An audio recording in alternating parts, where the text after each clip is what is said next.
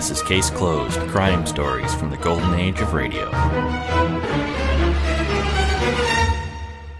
This is Case Closed. Welcome back. Thanks for joining me this Wednesday. Our hour of old time radio crime begins with the adventures of Philip Marlowe this week. Hear the anniversary gift, his story from April 11th, 1950.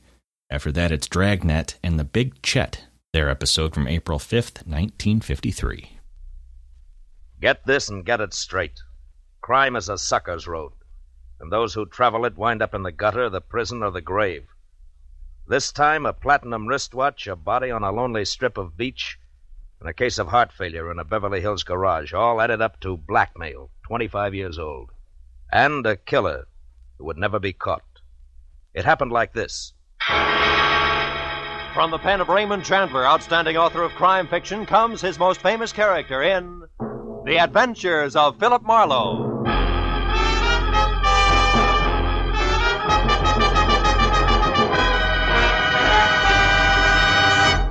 In just a moment, tonight's story. But first, a message from the Ford Dealers of America. The whole country's talking about the great 1950 Ford. Listen to what Mr. Carl Moore of Kingston, Pennsylvania, one of more than 420,000 delighted owners, says about his new Ford. I leave my car out on the street a lot in winter, but you'd never know it to look at my 50 Ford's paint job. It's still as new looking as when I bought it. I'll never stop wondering how Ford can sell a car that stands up so well for so little money. And speaking of getting a lot for little money, my Ford gives me up to 22 miles to a gallon of gas. Yes, it's hard for Ford owners to keep the good news to themselves. The news about the economy of the big new Ford. From its low initial price to its high resale value. From its low cost of maintenance to its thrift on gas and oil. Ford is a real economy buy. But prove it for yourself. Your neighborhood Ford dealer has the facts on Ford economy, and he'll be glad to have you test drive the big 1950 Ford in your own way.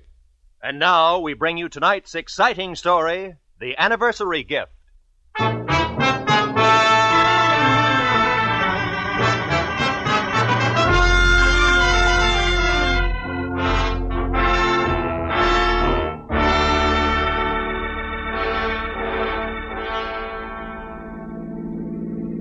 Turn left at the next corner, cabby. Okay. Boy, this Beverly Hills in a sunny afternoon is really something, ain't it?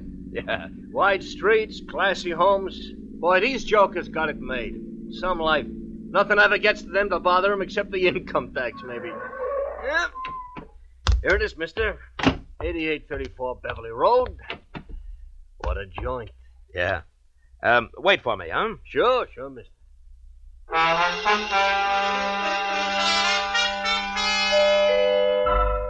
The door was answered by a girl of about 16, a tall, slender girl with dark eyes, too deep for her years. Oh, come in, won't you? I believe Dad's expecting you. She led me across a living room as dignified as the lobby of a bank to a door that she opened. If you'll wait here in the library, I'll tell Dad you've come. The library of Stanley Towner, my new client, was as somber as his living room, except for one thing. Over a fireplace that half filled one wall was a life size portrait of a woman. A most beautiful woman. Could have been a painting of what the girl who had just left would look like in another 25 years. I was still staring at the picture when Stanley Towner came in. That's a portrait of Margaret, my wife. We lost her one week ago today. I'm sorry, Mr. Tanner. Well, we'd been expecting it for over a year. The, the doctors had warned us, but even when you're braced for a blow like that, it. Uh, Yes, I know what you mean. it was her heart, Marlowe. She was coming home from a shopping trip in Westwood last Tuesday evening when it happened. She had her own car and was just pulling into the garage here when the attack seized her. Catherine, my daughter, and I both heard her car hit the garage wall. We ran out and found her. The doctor did everything possible.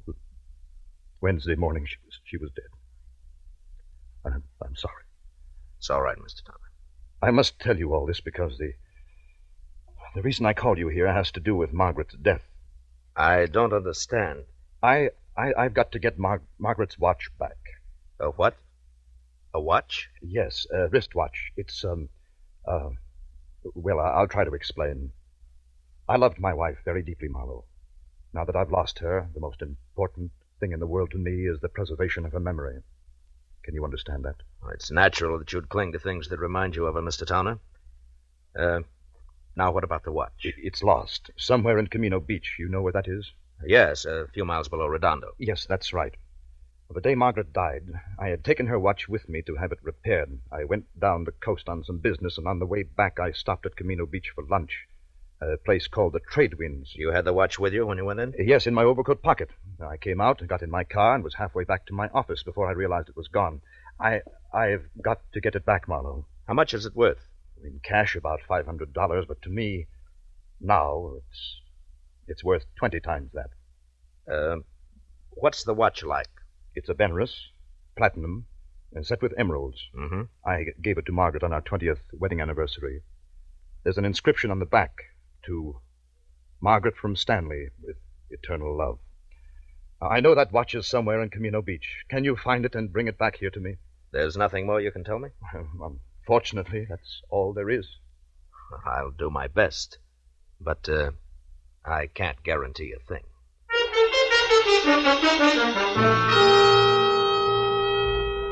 The cabby waiting outside drove me back to the gas station on Wilshire, where I picked up my own car, fresh off the grease rack, and headed for the ocean and the sunset. It was getting dark by the time I reached Camino Beach, a rickety, salt caked little town jumbled in between the highway and the surf.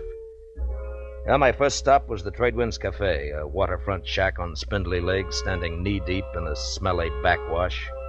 It only took ten minutes to find that there was nothing there for me.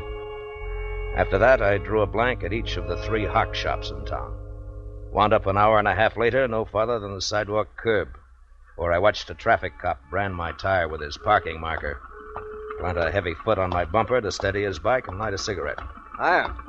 Is your car? Yeah. What is it? Am I overparked? Nope, not yet. Just borrowing your bumper a minute. Mine? Of course not. Got a lot of scratches already. Say, uh, that's a fancy chalk label you put on the side of that tire there. Z, uh, the mark of Zorro, huh? no, the mark of Ziegler. That's me. Just a little thing I worked out to add a personal touch to my business. uh, you're a stranger around here, aren't you? Yeah, from L.A. Uh-huh. Saw you coming out of the pawn shop there. You don't look like the type. well, I'm not, as long as my luck holds. Actually, a friend of mine lost a wristwatch here in town. I'm trying to locate it. Pretty good watch, is it? Yeah, good enough. The really tough part is that it has a very big sentimental value. I've tried all three of the pawn shops in town, but uh, no dice.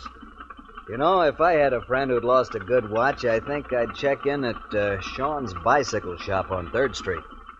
Well, thanks a lot, Ziegler. Don't mention it. Oh, uh, incidentally, I wouldn't bother to tell him who sent me down if I was you.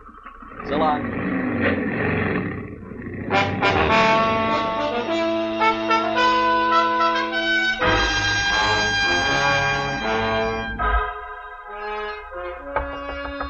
Hello. Hello, anybody there? Hello, Sean? What do you want? I'm closed for the night. I'm uh, interested in a lady's wristwatch, Mr. Sean. Are you now? Just how does that bring you to a bicycle shop? Look, we both know you're a fence, so let's not waste time on that. The Right. watch I'm after is platinum set with emeralds and has an inscription on the back. To Margaret from Stanley with eternal love. A bright sentiment, I'm sure. Have you seen the watch? No. Look, Sean, either I beat your tongue as limber as a St. Bernard's ears, or you accept this $20 in exchange for some straight information. Peacefully. Now take your choice and take it fast. Twenty dollars. Kind of a choice is that? But I don't have the watch buckle. But you have seen it. Oh, yes. Five, six days ago, a fella brought that watch in here, wanted to know what it was worth. I said five hundred. He laughed in my face. Who was this guy? You mentioned something about twenty dollars. Oh, yes. Here. All right, now give. Uh, that's better. His name is Chip Menashe. In summers, he works in the concessions in the pier. In winters, he's nothing more than a beachcomber. Lives in a little room out on the pier behind the shooting gallery, and that bucko is your twenty dollars worth. It had better be, Shane, or I'll be back for my change.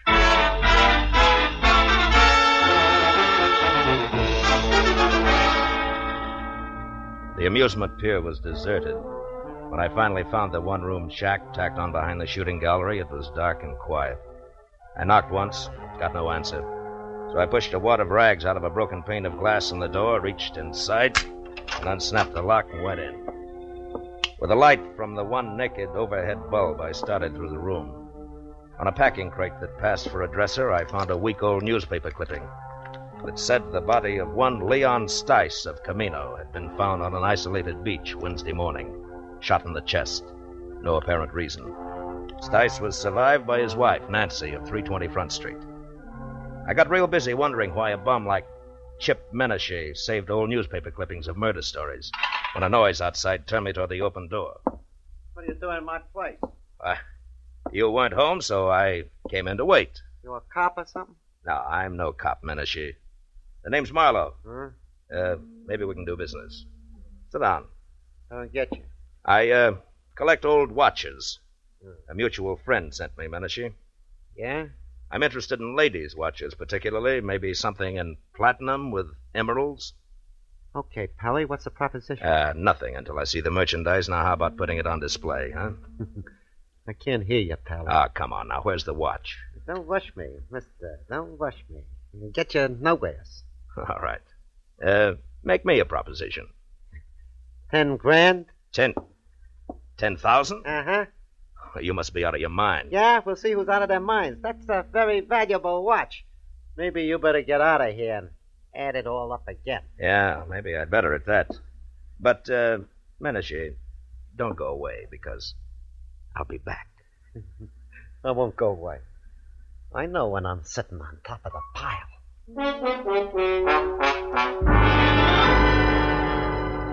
As I walked away, a hunch kept whispering to me that the body of a guy named Leon Stice, found on a lonely beach, was somehow tied in.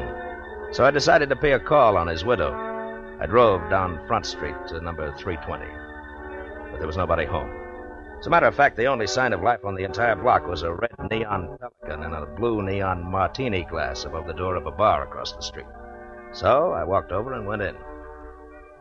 A couple of questions later, I found Nancy Stice sitting alone in the back. The offer to buy a drink was the only introduction I needed. Sure. You can buy me a drink. Hey, Charlie. Okay, Nancy. I, uh, I'm an old friend of your husband's, Nancy. I just heard. Huh. That louse didn't have no friends. Yeah, Nancy. Thanks. for you, mister? Uh, no. Uh, here, keep Thanks. it. Mud in your eye. Nah. I got nothing against Leon Stice. Except 25 years of living with him in a Camino Beach rat hole on nothing. That's all. Any idea why he was killed? For the roll he was carrying. After what you just said, that makes no sense. That's the way it was. And I didn't get one red cent of it. It was all gone when they found him. Did you tell the cops he had money on him? Nah. I hate cops. Yeah, sure. Uh, where did Leon get this dough? He told me he ran into an old acquaintance who was staking him.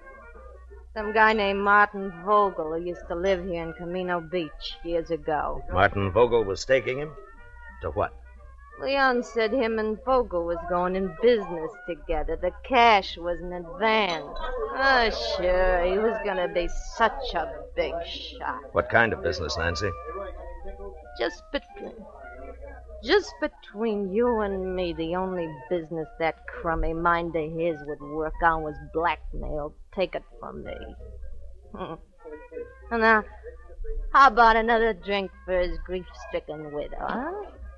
I'll, uh, leave a buck on the bar on my way out.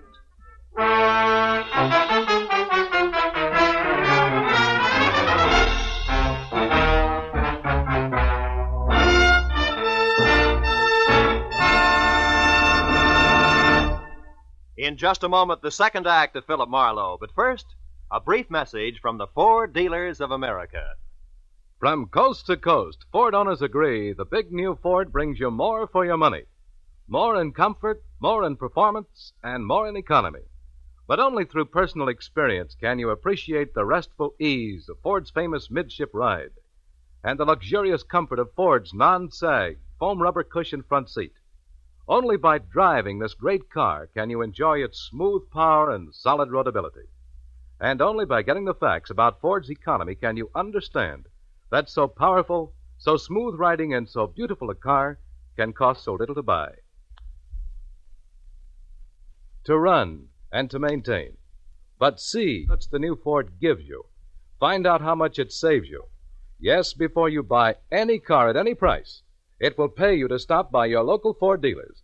Take the wheel of the 100 horsepower V8 or its companion in quality, the 95 horsepower 6.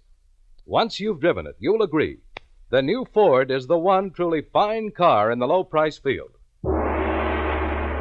Now we return to the second act of Philip Marlowe and tonight's story, The Anniversary Gift.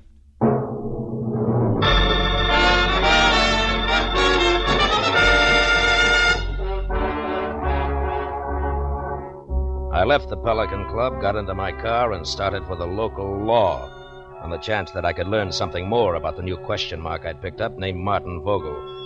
Ten minutes later, I parked my car under the cracked globe that oozed sick purple light over a weather beaten sign Camino Beach Police. A fat sergeant huddled over what could have been the original teletype machine.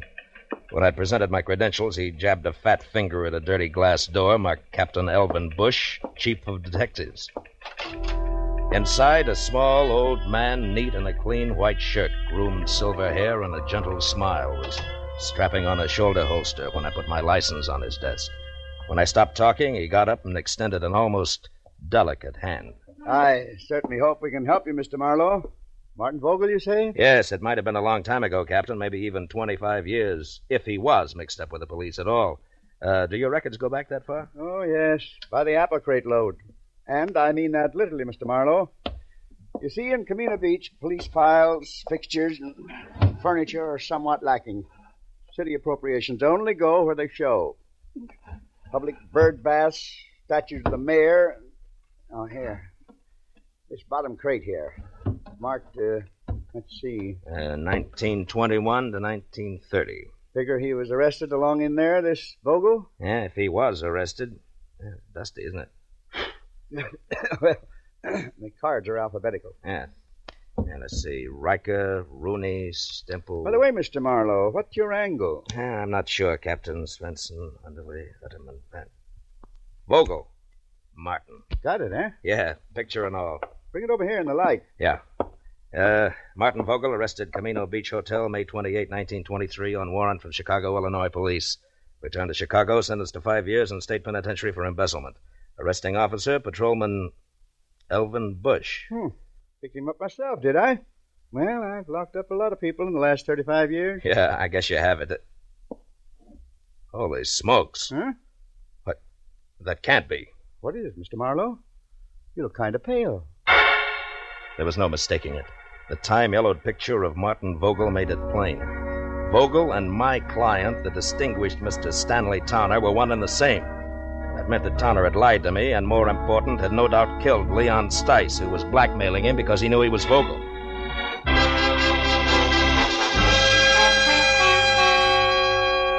I left Captain Bush piled into my car and pointed it back for the amusement pier, where one way or another I was going to get Chip Menashe to fill in a few remaining blanks for me.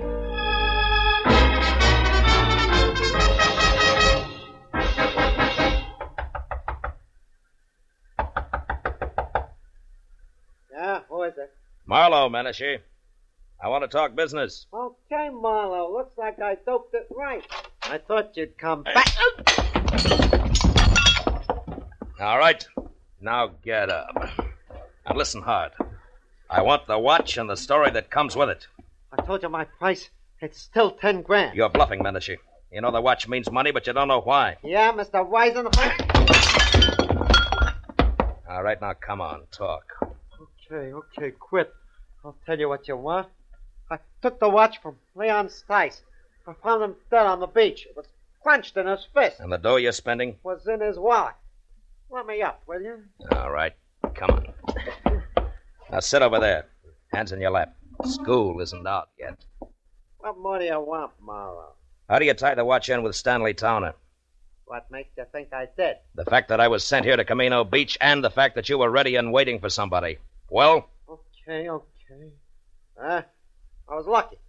When I read about Stice in the papers, I also just happened to read another article, an oddity, you might say, about a woman in Beverly Hills, a rich man's wife who got a heart attack in her car just she pulled into her garage. Woman called Towner, front name Margaret, wife of a big shot broker also called Towner, front name Stanley. I went from there. I was shrewd. Yeah, genius. Okay, now give me the watch. Come on, let's have it. All right, get your mitts off. Here. Now you're real happy, Muscles? Happy that you... Hey, cops. Coming this way. Hey, Menashe! Wait a minute! By the time I got to the door, he was halfway across the boardwalk to his car. But Captain Bush and his sergeant were ready and waiting. When Menashe was next to the gun he kept in his glove compartment, the spotlight on the squad car slashed through the dark, found him, and froze him in a position. We've got you, Menashe. You better quit. Menashe, do you hear me? Yeah. No, you listen, Papa. Let him have it, Becker. The windshield sprang into little pieces. That got him. Yeah, come on, Becker. Yeah, Captain. I waited until Captain and Becker were next to the body and had lifted it off the steering wheel. Then I moved quietly along the side of the buildings as far as the squad car. There, I turned and started back toward them. Hey! Hey, what happened? Oh, it's you, Captain. What brings you around here, Mr. Marlowe? Oh, a guy in town told me that somebody named Chip Menashe might give me a lead on Martin Vogel. You won't be able to now. That's Menashe. What? We wanted him for a week old stick up murder. Stick up murder?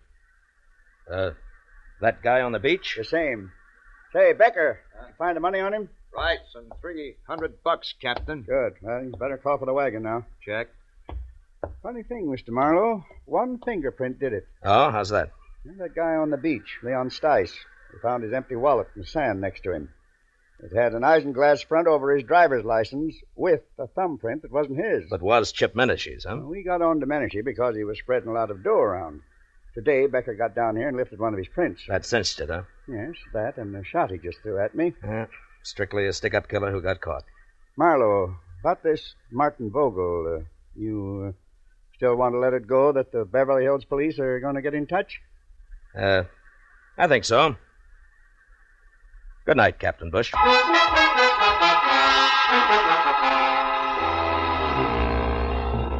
The ride back to Beverly Hills was an uncomfortable hour and a half, cold and empty. I was glad that I had things to do like stop and start and shift gears. It kept me from thinking too much about a lot of things and a lot of people I wish I'd never heard of.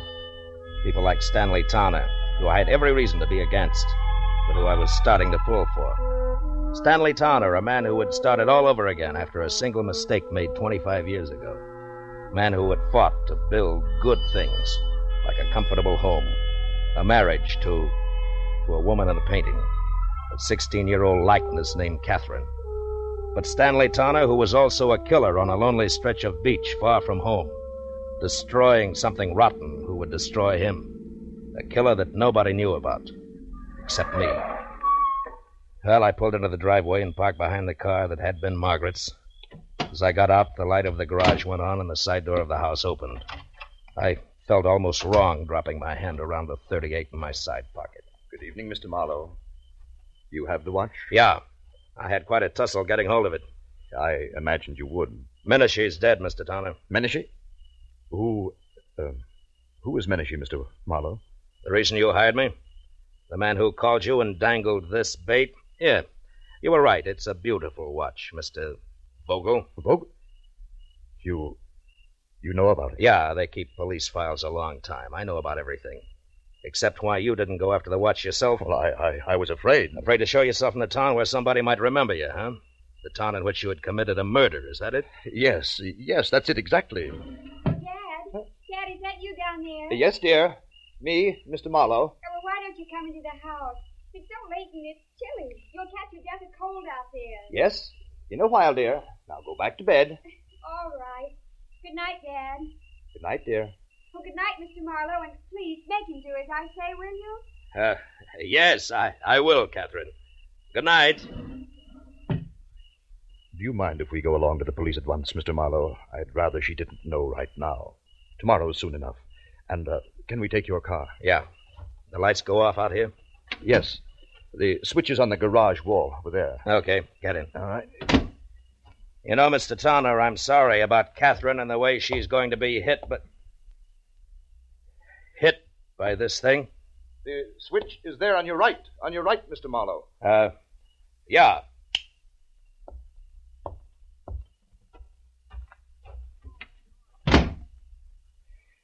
It was a very nice house. Mm-hmm. Mr. Tanner, You certainly loved Margaret a lot, didn't you? Completely, Mr. Marlowe. And her memory, too? Why do you ask? Something that makes me awfully happy. Mr. Tanner, you didn't kill Leon Stice. Marlowe, what are you saying? That you never lost your wife's watch at Camino Beach. You never had it. She lost it herself. Lost it when she struggled with Leon Stice just before she killed him for your sake, for you and Catherine and everything you've worked No, for. Marlowe, no, Yes, you- Margaret had a bad heart. She knew she didn't have long to live. Also, she knew that Stice was blackmailing you. It figures, Tanner. And what also figures is that you'd rather pay for a murder that you didn't commit than to have Margaret's name soiled. Yes, I would, and I will, because you can't prove any of this. Correction, Mr. Tanner, I can. With your wife's car there in the garage, the car in which she died on what you said was her return from Westwood. Which it was? No, not according to a funny little chalk mark I just saw on one tire, it wasn't. A little white Z that a policeman named Ziegler in Camino Beach makes to check on parking time. And we can go on from there. Your confession won't mean a thing. But Marlowe, it will, it will, it must. No. No, I guess it won't. I guess you can't hide the truth very often, can you? No. Only once in a great while. And then, strangely enough, only when it seems like the right thing to do. What do you mean? Why did you stop the motor? There's one thing I haven't told you yet. The way things worked out in Camino Beach, Mr. Tanner. The police there think that Menashe killed Leon Stice, and they're happy that way. They never heard of you or your wife. And I don't see why they should. No. Yes. I mean that nobody really knows the whole story. Nobody except you, Marlowe. Nobody, Mr. Tanner. Good night. Thank you, Mr. Marlowe. Good night.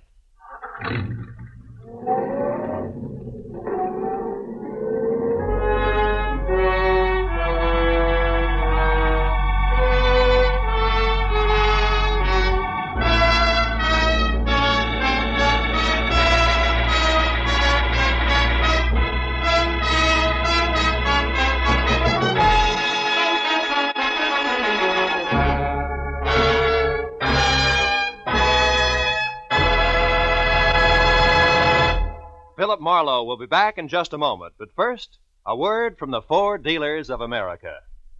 Tonight, there are more than 420,000 enthusiastic 1950 Ford owners, and it seems as though most of them are talking about this car. Listen to what Judge Richmond B. Keach of Washington, D.C. has to say about his new Ford. I was so satisfied with my 49 Ford that I decided to get a 50 as soon as they became available. I've been more than pleased with the 50. Truthfully, I see no cause to pay more when a Ford gives me all the performance, quiet, and comfort a man can ask for at such a reasonable price. The Ford is wonderfully easy to handle, particularly in traffic. Yes, ask any Ford owner how he feels about his big new Ford, and he'll tell you it's tops for performance and for comfort. But prove it for yourself. Drop into your neighborhood Ford dealers and test drive this truly great car. You'll be amazed when you discover how little it costs to buy, to run, and to maintain. Do it tomorrow. Test drive the big new 1950 Ford. Be sure and be with us again next week when Philip Marlowe says. This time I was in the country where the night should have been nothing but peace and quiet. But a pair of angry eagles changed all that. One was solid gold and too close to a battered corpse. The other weighed a 160 pounds and was too quick with his fists, in or out of the ring.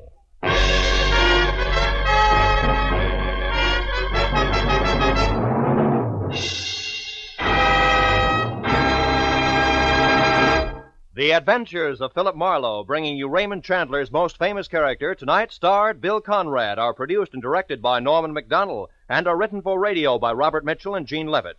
Featured in the cast were Sammie Hill, John Dehner, Jeanne Bates, Ralph Moody, Larry Dobkin, Harry Bartell, and Edgar Barrier. The special music is composed and conducted by Richard Aurandt. This is Roy Rowan speaking for CBS, the Columbia Broadcasting System.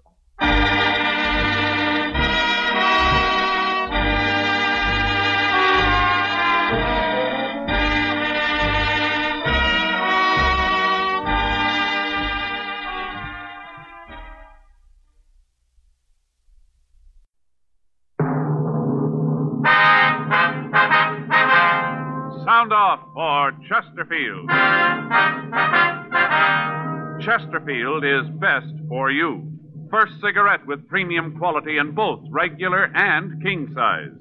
Chesterfield brings you Dragnet.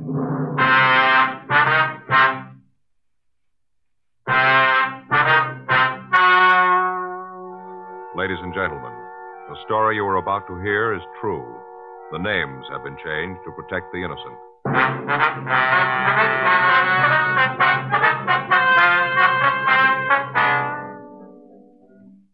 You're a detective sergeant. You're assigned a robbery detail. A pair of holdup men have been staging a series of robberies in your city. You have their description. You know their method of operation. Your job, get them.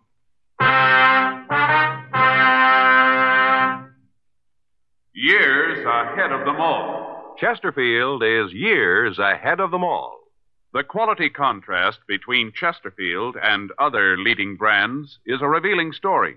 Recent chemical analyses give an index of good quality for the country's six leading cigarette brands.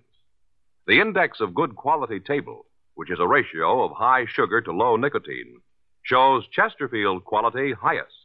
Chesterfield quality highest. 15% higher than its nearest competitor. Chesterfield quality highest. 31% higher than the average of the five other leading brands. Yes, Chesterfield is first with premium quality in both regular and king size. Don't you want to try a cigarette with a record like this? Chesterfield.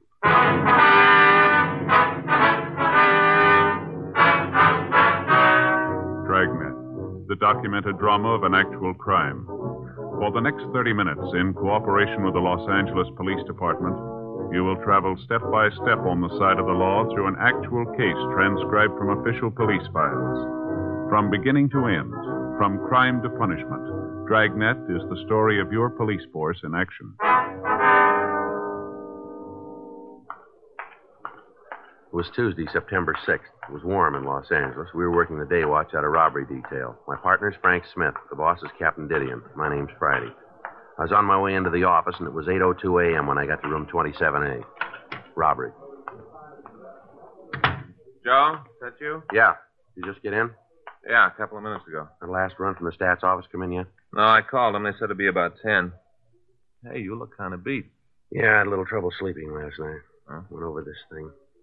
Someplace the guys must have made a mistake. I can't figure it. Yeah. I've been trying to figure an angle, too. Saw the skipper this morning. What did he say about it? Nothing. Asked how we were doing. I told him we had a couple of things cooking. He didn't say anything. Guess he's getting plenty of heat from the front office. His pills are getting bigger. Stomach's giving him trouble again, I guess. Yeah, he had some this morning. Looked big enough for a horse. I never saw such big pills, Joe. He could hardly swallow them. Purple, too. Well, eleven jobs in three months. All the same M.O., all the same descriptions. None of them add up to anything we can make. Yeah. Skipper said he had a call from the insurance company that underwrote the jewelry store they hit last Thursday. Yeah. Said the guy was real nasty. Said if we couldn't clean it up, he was going to the police commission to get some action that way. Robbery Friday. Who? Oh, yeah, Rod. Yeah, sure, I remember. How's it going? Oh, that's good.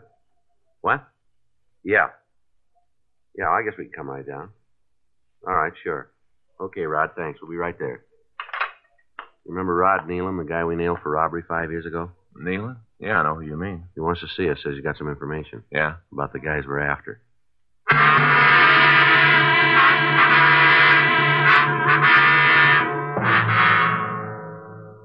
For the past three months, a pair of holdup men had been victimizing the owners of large jewelry stores and supermarkets. In each case, the descriptions of the two suspects was the same. Suspect number one was described as WMA, 30 to 35 years old, red hair, tall and lean.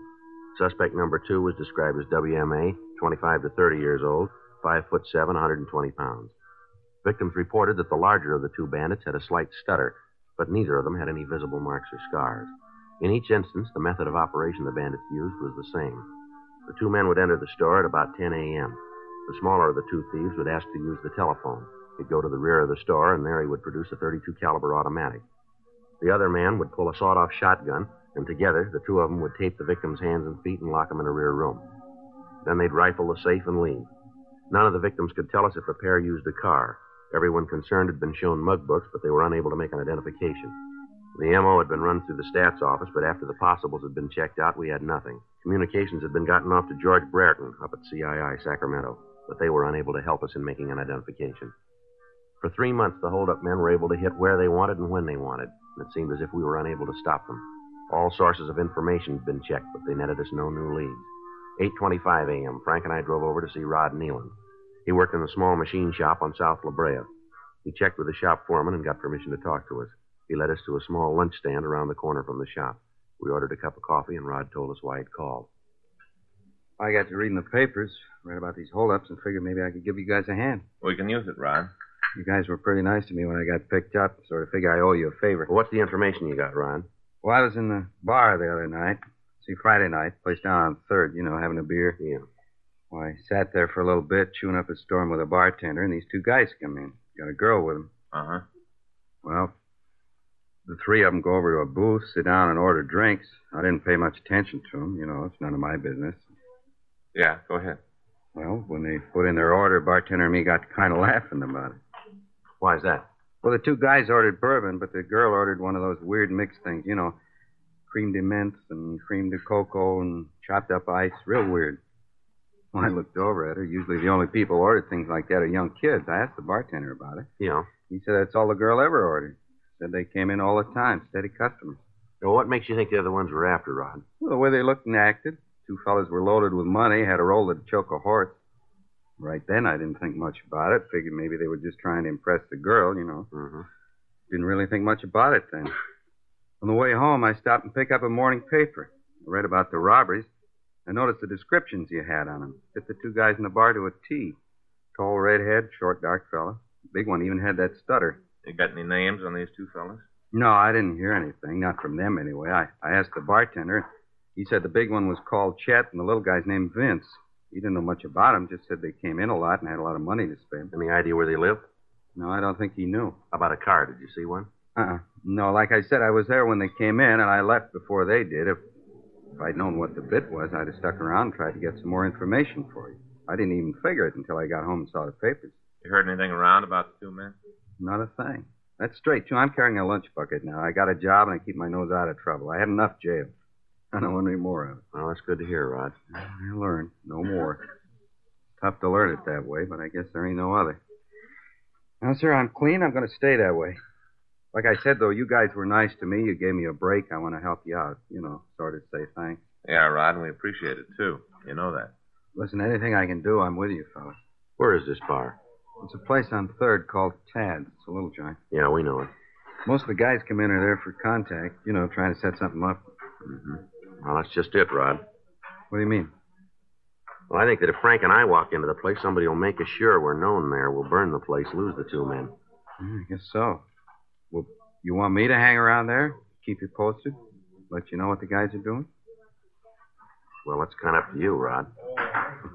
They found out I was playing footsie with you. They'd nail me sure. You know that. Well, you know we'll give you all the help we can if you want to do it. It's going to be a little expensive sitting in there. Can't just sit without ordering something, you know. Yeah. Well, here. Here's ten bucks. That ought to keep you going for a while. Yeah, it will for a while.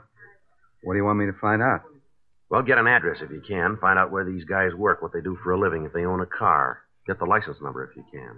Who the girl is, where she lives. Just as much as you can, you know. Okay, I'll I get back to you? Well, we'll be around. You won't have to look far. I hope not. Those two guys get onto me. I got big trouble, you know. Well, you don't have to do this if you don't want to, Rod. Well, I want to. You guys have helped me plenty of times. Maybe I can kind of pay you back this way. I know I don't have to do it, Joe. It was my idea. It's okay by me if you guys will stay close. We will, Rod. Well, let's put it this way. You guys just stay close by. I'm 37. I got 28 years to go. Yeah. I want to be around for that Social Security.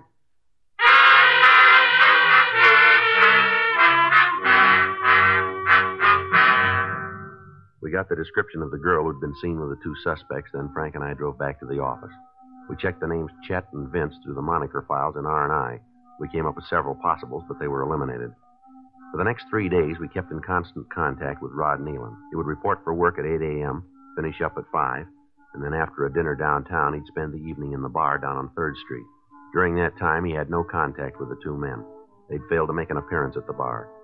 The kickbacks from up north arrived, but we got no new leads from them. Saturday, September 10th, Frank and I met with Nealon for lunch. He told us that he hadn't seen the suspects since the night he told us about. He said that the bartender told him that they hadn't been in the place on 3rd Street. 3.16 p.m. Frank and I checked back into the office. Well, that went no place. I wonder where they are. I don't know, Joe. Nothing around town on them. Maybe they decided they were running their luck a little close, huh? Well, it could be, but they got no reason to quit. As far as they know, they're in the clear. There's nothing to scare them off. No. You think Rod is playing ball with us? I don't know. There's no reason not to. He came to us. We didn't go to him.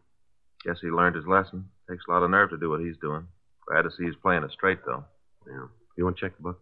Yeah. Anything there? No, nothing.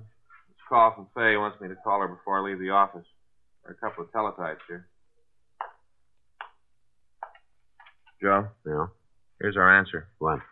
Teletype from San Francisco. Jewelry store was heisted for $150,000. Yeah. Two men, one with a sawed off shotgun.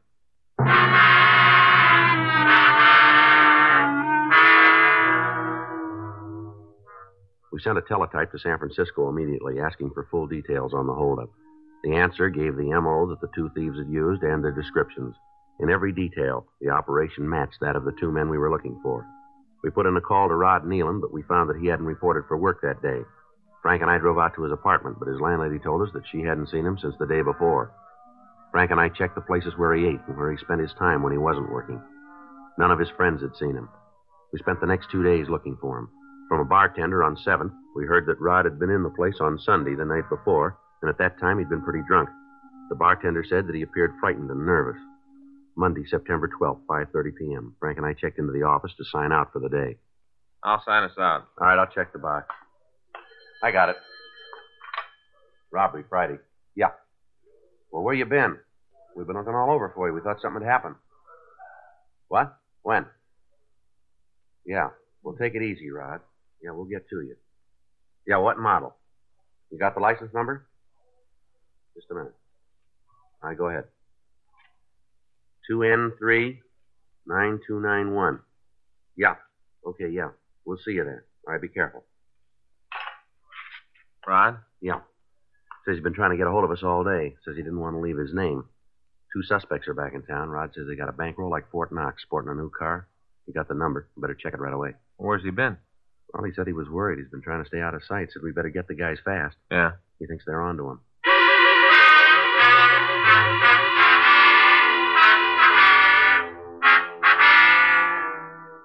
Our informant, Rod Nealon, told me on the phone that he'd been hiding for the last two days. He said that on the night the robbery suspects had gotten back into town, the bartender had let it drop to them that Rod had been asking questions. They'd started after him, and he'd been on a two day drunk trying to hide from them. He said that he'd tried to call us at the office several times, but he'd found that we weren't in. He was reluctant to leave his name or a message for fear that the two hoodlums might in some way find out about it. Frank drove over to his apartment, but found that he wasn't there. When I'd spoken to him on the phone, he told me that he'd wait there until we could pick him up. The landlady at his place hadn't seen him and told Frank that she didn't even know that Rod was in the building. While Frank was gone, I checked the license number of the car through RDMV. They called us back to tell me that the car was registered to a Miss Dolly Keene at 18924 Elmwood Drive, Hollywood. Frank got back to the office and we drove out to see the girl. On the apartment register, she was listed as the tenant of apartment 406. We knocked at the door to the manager's apartment and waited. Yes, You the manager, ma'am? Yes. Something I can do for you? We're police officers. We'd like to talk to you. Here's our identification. I see. Friday. Yes, ma'am. It's my partner, Frank Smith. How do you do, How do you do? I'm Barbara Townsend. Would you like to come in and talk? Might be better than the hall. Thank you very much, Miss Townsend. It's Mrs. I'm a widow woman. Husband died seven years ago. I'm sorry to hear that, ma'am. It's all right, Mr. Friday. I'm used to being a widow now. Just sit down. We can have our talk. Thank you. Now then, what was it you want to talk about? Not something I've done, I hope. No, Miss Townsend. It's about one of your tenants, a Miss Dolly Keene. Oh, that one. Might have known it. Why'd you say that, ma'am? Oh, just because. I always knew she was going to cause trouble here. I knew it. I told Sinbad about it. Told him a lot of times. Sinbad? Give us a description of the man. Tall man, over six feet, red hair. Had a kind of stutter. I never talked to him. I just heard him when they came in. My door's right near the front, you know. Yes, ma'am. Does she have any other friends in the building, ma'am? Do you know? Oh, no, no. Isn't anybody in the building likes her. Well, except that Mr. Newton on the second floor. He's kind of flighty, impressed with a pretty girl, you know. But she's not friendly with anybody. Mm, Does she have any visitors? Anyone who came to see her? Just her boyfriend, the red-headed one. And then there was the other one. I don't think he was a friend of hers, though. What other one's that, Uh, ma'am? he was a little man, dark. I think he was a friend of the boyfriend. Seemed that way to me. Any of them drive a car, would you know? Well, I don't know about the others, but Miss Keene just got one. Brand new. 1953. Don't know where she got the money for it, but by golly, she's got the car. Uh-huh. She worked, ma'am. I don't know. When she signed the lease, she told me that she was a designer for a clothing company out here. That's a fact. She's got mighty cushy hours. Seems to come and go whenever she pleases. But when she get the new car, do you know? It's a couple of days ago. She told me that she had to go out of town on some business. Wanted me to keep an eye on her apartment. She didn't have to tell me that. I'm the manager here. Of course, I'm going to watch the place. Yes, ma'am. Uh, about the car, please. Oh, yeah. Well, she had it when she came back. Just drove up in it, smart as you please. Told me that she wanted a garage for it. Said she didn't want to leave it on the streets at night. I told her she'd just have to wait. We got 18 units here and only 10 garages. All of them are taken. I told her she'd just have to wait. She said she maybe'd leave it over at her sister's for a few days. Her sisters? Yeah, she has a sister in the neighborhood someplace. Do you know where she lives? No, I don't. Pretty sure it's someplace in the neighborhood, though. Would you know her sister's name? No. Sorry, I can't help you out there either. She's married. Don't know her married name. Miss Keene never mentioned How that. about mail, Miss Townsend? Miss Keene get much mail? I couldn't tell you that. They got their own keys, open their own mailboxes. I got no way of telling what they get. I see. Of course, I could see in through the little slots in the mailbox. She got a few letters. I couldn't tell you where they were from, though. I see. She in now, would you know? No. I mean, I don't think she's in. I haven't heard her. Usually she comes in laughing and carrying on, so I'd know if she was in. What's all this about, anyway? What's she done? Well, we'd just like to talk to her, Mrs. Townsend. Like that, is it? Ma'am? Got something secret to talk about. No, ma'am, it's not that. It'd be better if we talked to her, that's all. No. Well, I hope you get the chance to. Beg pardon? Well, last time I saw her, she talked about leaving town.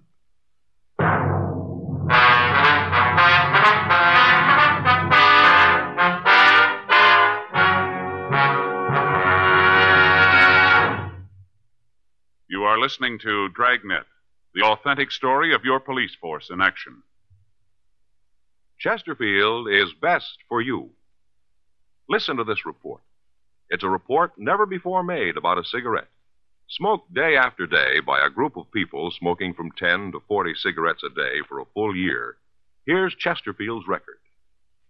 A medical specialist, giving this group thorough examinations every two months for a full year, reports no adverse effects to their nose, throat, and sinuses from smoking Chesterfields. Don't you want to try a cigarette with a record like that? You'll find Chesterfield's best for you. They're much milder, with an extraordinarily good taste. And for your pocketbook, Chesterfield is America's best cigarette buy.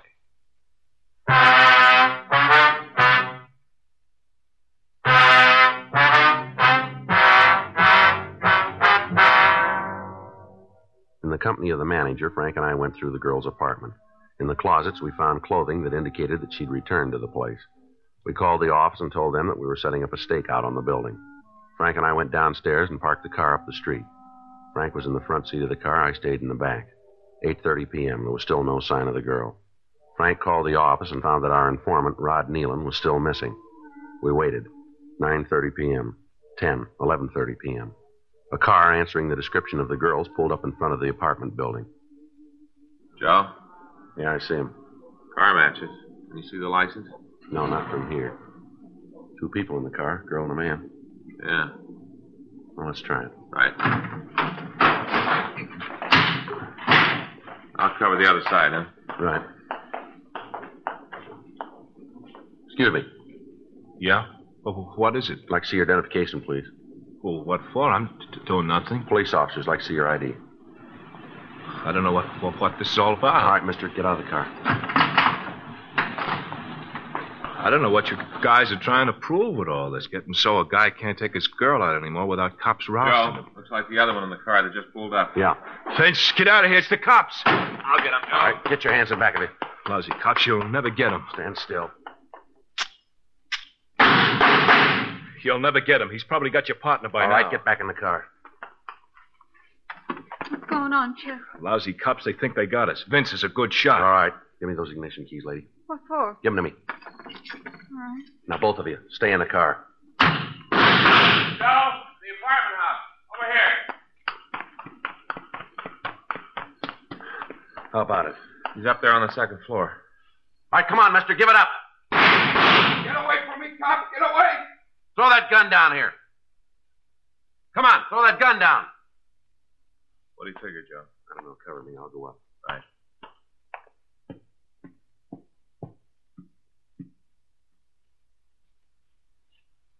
How about it? I don't see him. Stop it! Don't shoot! I give up! I give up! Don't shoot anymore, please! All right, mister, throw that gun out here. Come on. Throw it out here. All right. There it is. You got it. Now give me a break. I got it, Joe. All right, come on, put your hands against that wall. I'm hurt. He shot me. Now leave me alone. I'm hurt. Did you see that? I'll shake him. He's clean. Call a doctor. Give me a doctor. I'll bleed to death. if you Don't get me a doctor. You're not hurt that bad. Now, come on, let's go. I'll give you a hand. Come on. All right, come on. What's all the shooting about? Hmm. Oh. Shot him, huh? Yes, ma'am. I better call Georgia Street, Frank. Get the other ones in the car. Yeah, I'll stay here with this one. Frank? What's the matter? Something wrong? Yeah, I gotta get out of broadcast. They're gone.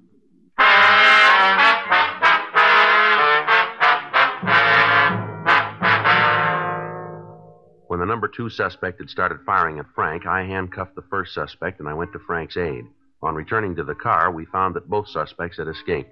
The man was still handcuffed, so moving around would be difficult for him. A broadcast was gotten out to all units in the area on the two escaped suspects. The car they'd driven was still parked out in front of the apartment. An ambulance arrived and removed the wounded suspect to the county hospital.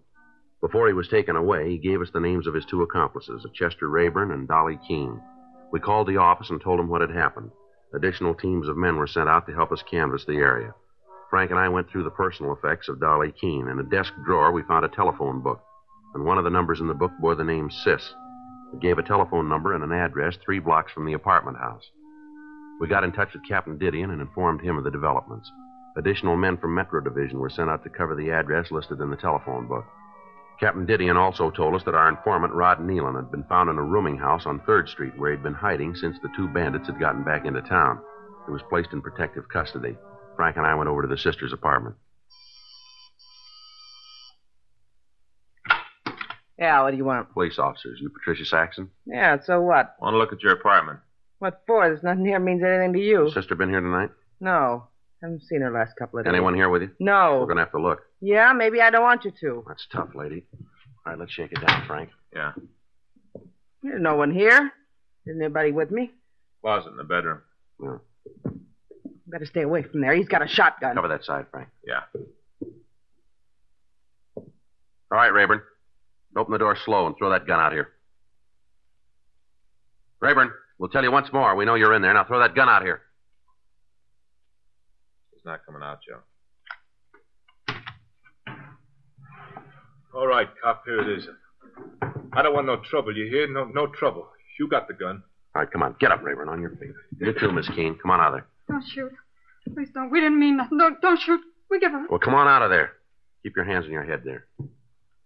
I'll get him. Wasn't anything else I could do. Had to do what they tell me.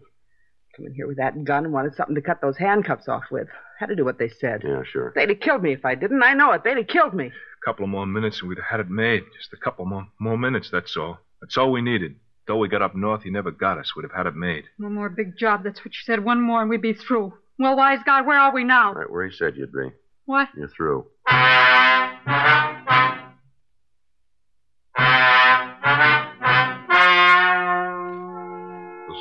you've just heard was true. The names were changed to protect the innocent. On January 18th, trial was held in Department 87, Superior Court of the State of California, in and for the County of Los Angeles. In a moment, the results of that trial. Now, here is our star, Jack Webb. Thank you, George Fenneman. Did you know that Chesterfield shows up year after year as first choice of young America? Now, that's based on a survey made in 274 colleges and universities. The reason is we're first with premium quality in both regular and king size. Chesterfield. It's a good mild smoke with a wonderful taste.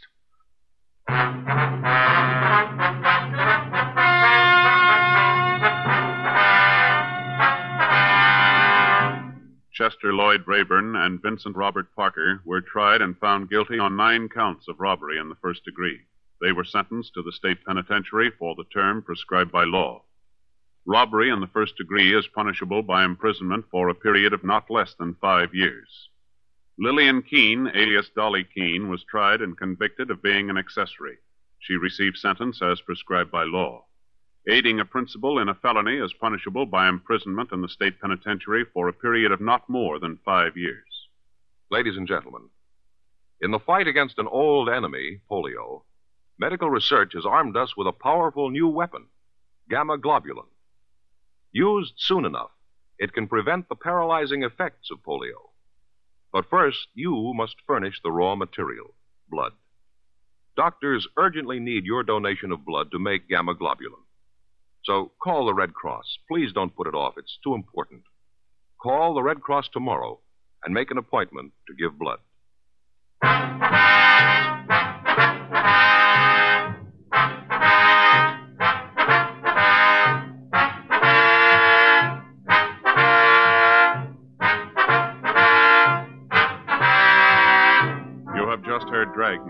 A series of authentic cases from official files.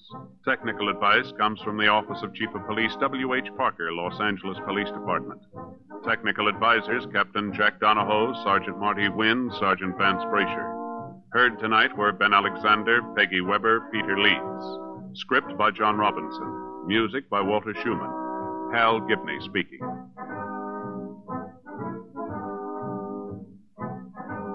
For a million laughs, tune in Chesterfield's Martin and Lewis show Tuesday on this same NBC station.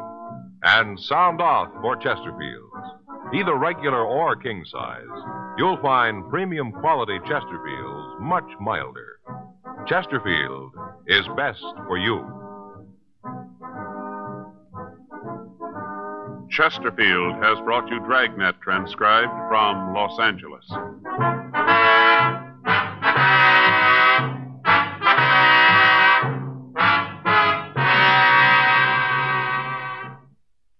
New Fatima has the tip for your lips. Fatima tips of perfect cork. King size for natural filtering. Fatima quality for a much better flavor and aroma. So remember, new Fatima has the tip for your lips. Fatima. See how smooth they are. Remember, Fatima is made by the makers of Chesterfield, Liggett and Myers, one of tobacco's most respected names.